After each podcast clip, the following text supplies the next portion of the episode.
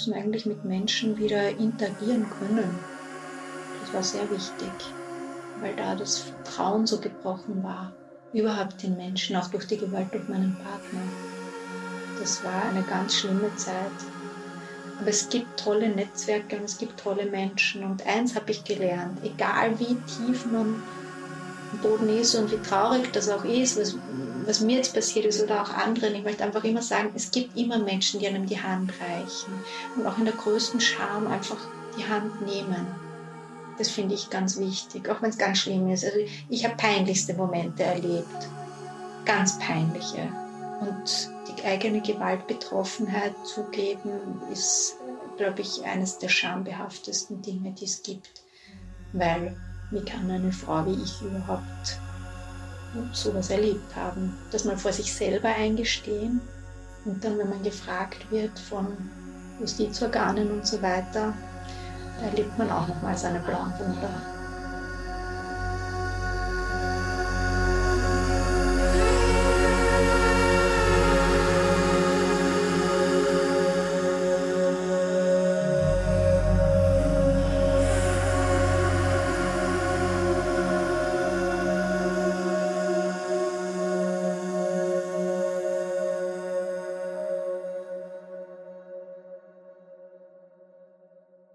Das als Kind habe ich schon verstanden, also mit der Pubertät, mit der beginnenden habe ich verstanden, da fängt man ja auch an, irgendwie bei anderen zu Besuch zu kommen und so weiter. Und dann kriegt man natürlich mit als, als weiß ich nicht, Zehnjährige, Zwölfjährige, bei denen geht das aber ganz anders daheim zu. Also die, die werden nicht angeschrien oder niedergemacht. Und auch wenn ich alleine dort mit dem Kind bin, die Mama kommt liebevoll hin, die haut nicht gleich her. Also da ist mir bewusst geworden, da ist irgendwie ein großer Unterschied. Das war sehr schmerzhaft. Und das kann man als Kind dann halt auch nicht irgendwie so richtig verstehen. Also als Kind ist das sehr schwierig. Ich bin auf der anderen Seite dann halt auch sehr wohl behütet, auf, irgendwie so nach außen wirkend aufgewachsen. Und ähm, das ergibt dann halt auch noch einen größeren Zwiespalt oder Widerspruch. Ja. Ähm, ich habe eigentlich erst, meine Geschichte ist ja dann noch weitergegangen. Ich habe dann ähm, einen Partner gehabt, der schwer drogen- und alkoholabhängig war. Mir hat einfach komplett das Sensorium für sowas gefehlt. Und ähm, da irgendwie drüber hinauswachsen, das ist ein ordentliches Stück Arbeit. Also ich bin jetzt 40, ich arbeite sehr fokussiert zu diesen Themen seit, ja, ich würde mal sagen, zwölf Jahren. Ähm, aber das braucht Zeit. Das ist immer so ein langsam Verstehen. Ich habe erst vor ja, eineinhalb Jahren eigentlich verstanden, dass ich einen Mordversuch überlebt habe. Und dass es Gewalt in der Familie gibt und vor allem auch weiblich ausgehende Gewalt an Töchtern und Söhnen. Ähm, das wird ganz oft einfach komplett weggelassen gibt keine Statistiken, keine Zahlen dazu. Es gibt meine Selbsthilfegruppe. Ich versuche jetzt gerade nach außen zu treten wieder mal. Freue mich, wenn sich Leute melden. Und ja, ich, ich bitte auch darum, dass einfach weitererzählt wird, dass es das gibt. Und äh, vielleicht können wir so auf unterschiedlichsten Kanälen auch etwas verändern. Ich habe diese Gruppe auch gegründet, weil ich gesellschaftlich was verändern möchte. Das ist sozusagen meine Mission. Und meine Vision ist, dass es irgendwann einfach diese Betroffenheit nicht mehr gibt, weil die Gesellschaft so funktioniert, dass es den Müttern gut geht, dass sie für sich sorgen können und dass sie nicht das Ventilkind brauchen, egal ob es ein Sohn oder eine Tochter ist.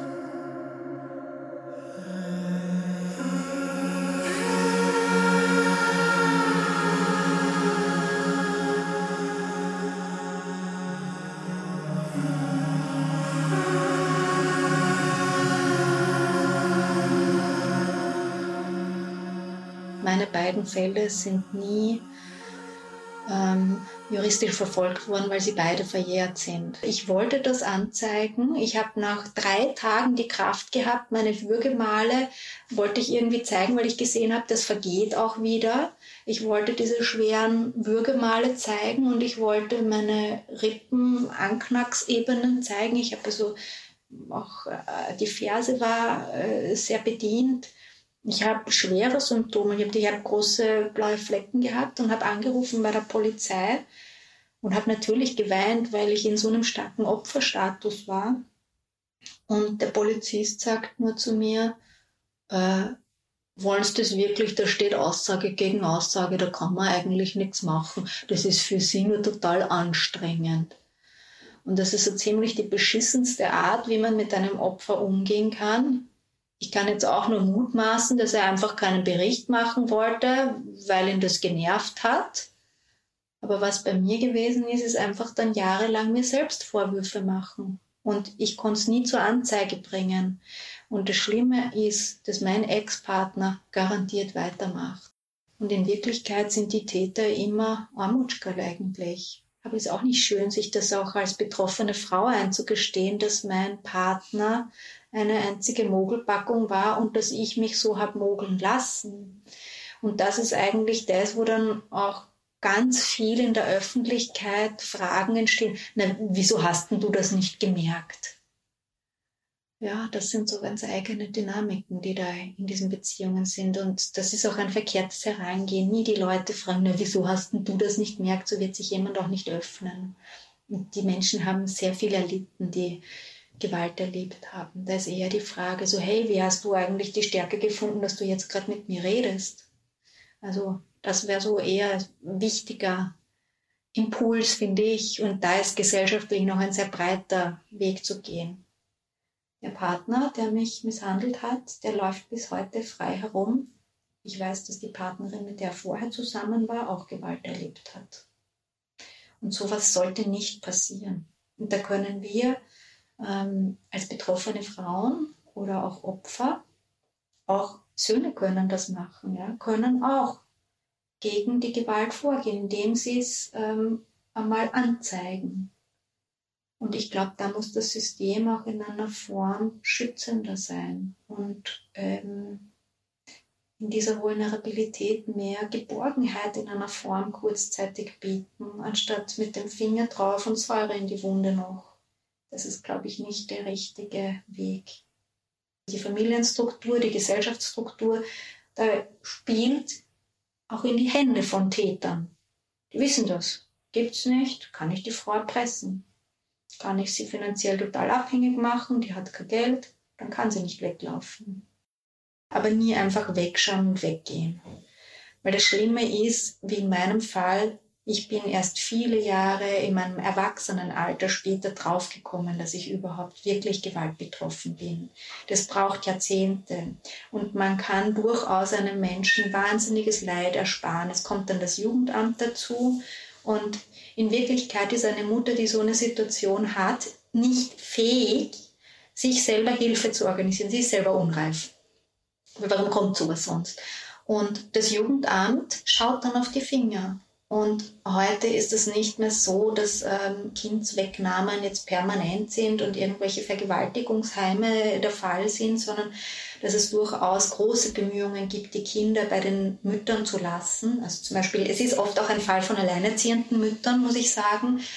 Ähm, und es ist einfach wichtig, diesen Druck von den Frauen auch zu nehmen. Das heißt, Mütter, die in solchen Situationen sind, haben entweder durch den Vater einen wahnsinnigen Druck oder einen irren finanziellen Druck und sind einfach massiv überbelastet. Das heißt, wie kann ich so eine Frau entlasten? Das ist eine gesellschaftliche Frage, ist eine strukturelle Frage. Also immer ins Gespräch bringen. Und wenn es einmal zu viel ist, lieber einmal zu viel und blöd gefragt haben. Ähm, das finde ich immer wichtig. Es gibt keine blöden Fragen.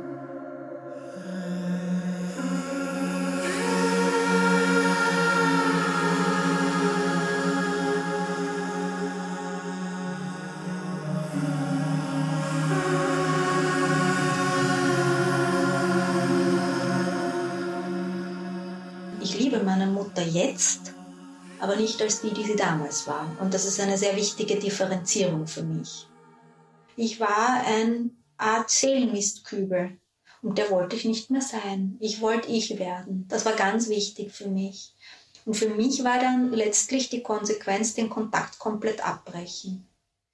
Und ich nenne das die Scheidung von meinen Eltern, Ich glaube, das illustriert es am besten, auch in der Radikalität und man kann es auch nachvollziehen. Nach einer Scheidung möchte man auch nicht unbedingt mit dem Partner, von dem man sich scheiden lässt, sofort irgendwie wieder zu tun haben, sondern man will auf Abstand sein. Bloß es ist nichts Juristisches gewesen.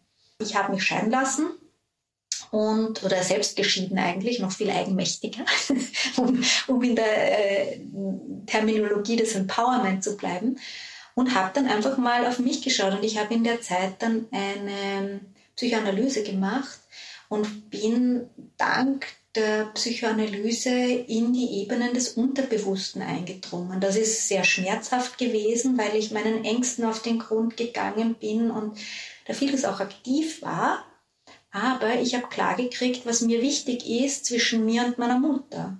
Und ich kann mich noch erinnern, ich war auf der Rückreise von Los Angeles. Ich bin im Flugzeug gewesen. Meine Mutter hat mir bei der Hinreise ein langes E-Mail geschrieben. Und ich war so wütend, das hat mich so aufgebracht innerlich, ähm, weil sie dieses Selbstverständnis hatte, wir können einfach uns sehen und alles ist wieder gut. Das geht nicht.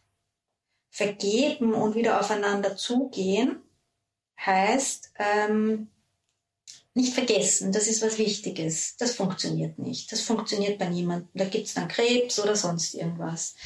Äh, vergeben heißt, beide Seite, Seiten arbeiten dran. Plus es braucht die Bereitschaft, dann auch immer wieder in Dialog zu treten. Die waren furchtbar, die Dialoge am Anfang mit meiner Mutter. Ich bin spazieren gegangen, ich bin da manchmal gelaufen, es sind die Tränen gewesen, ich habe herumgeschrien. Also weil einfach die ganzen aufgestauten Emotionen irgendwie raus mussten. Das war sicher für meine Mutter auch schwer.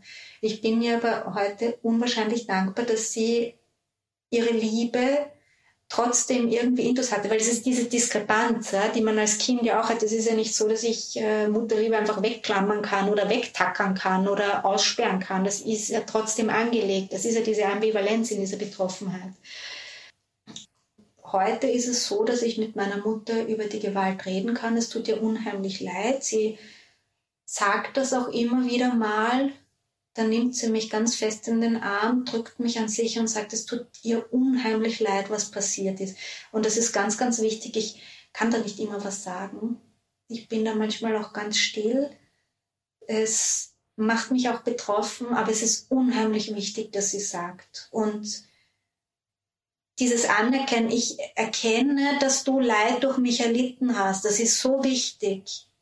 Und das ist ein, ein Werden eines Heilens, ja, ein, ein Vergeben können, weil der Anerkennung da ist, ich habe dir wehgetan, ich möchte aber jetzt dein Bestes. Und die Chance, die in Heilung liegt, auch für beide Seiten, war für mich, dass ich gesagt habe, okay, ich gehe meinen Weg, ich schaue auf mein Heil, meine Mutter schaut auf ihr Heil, ich bin auch nicht zuständig dafür. Wir treten immer wieder zusammen und schauen, was da geht und was ich da auftun kann. Und es ist um eine neue Ebene der Beziehung gegangen im Jetzt.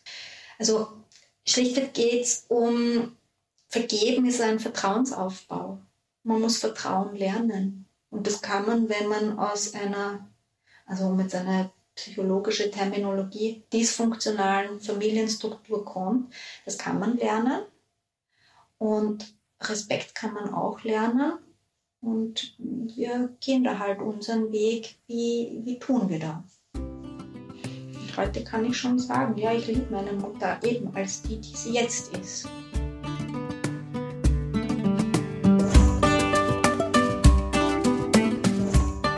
Die Erzählerin dieser Geschichte ist Katharina Reich. Katharina hat die Selbsthilfegruppe Mütterliche Gewalt an der Tochter, kurz Müge Anto, gegründet. Und sie ist Konzeptkünstlerin, Mitglied im Künstlerhaus und sie ist Trainerin für berufliche Umorientierung. Mehr zu Katharina findest du auf ihrer Website katharinareich.com. Schau hinein. Interessierst du dich für ihre Selbsthilfegruppe? Schreibe ihr eine E-Mail an office.katharinareich.com. Radio Core Sharing Experiences.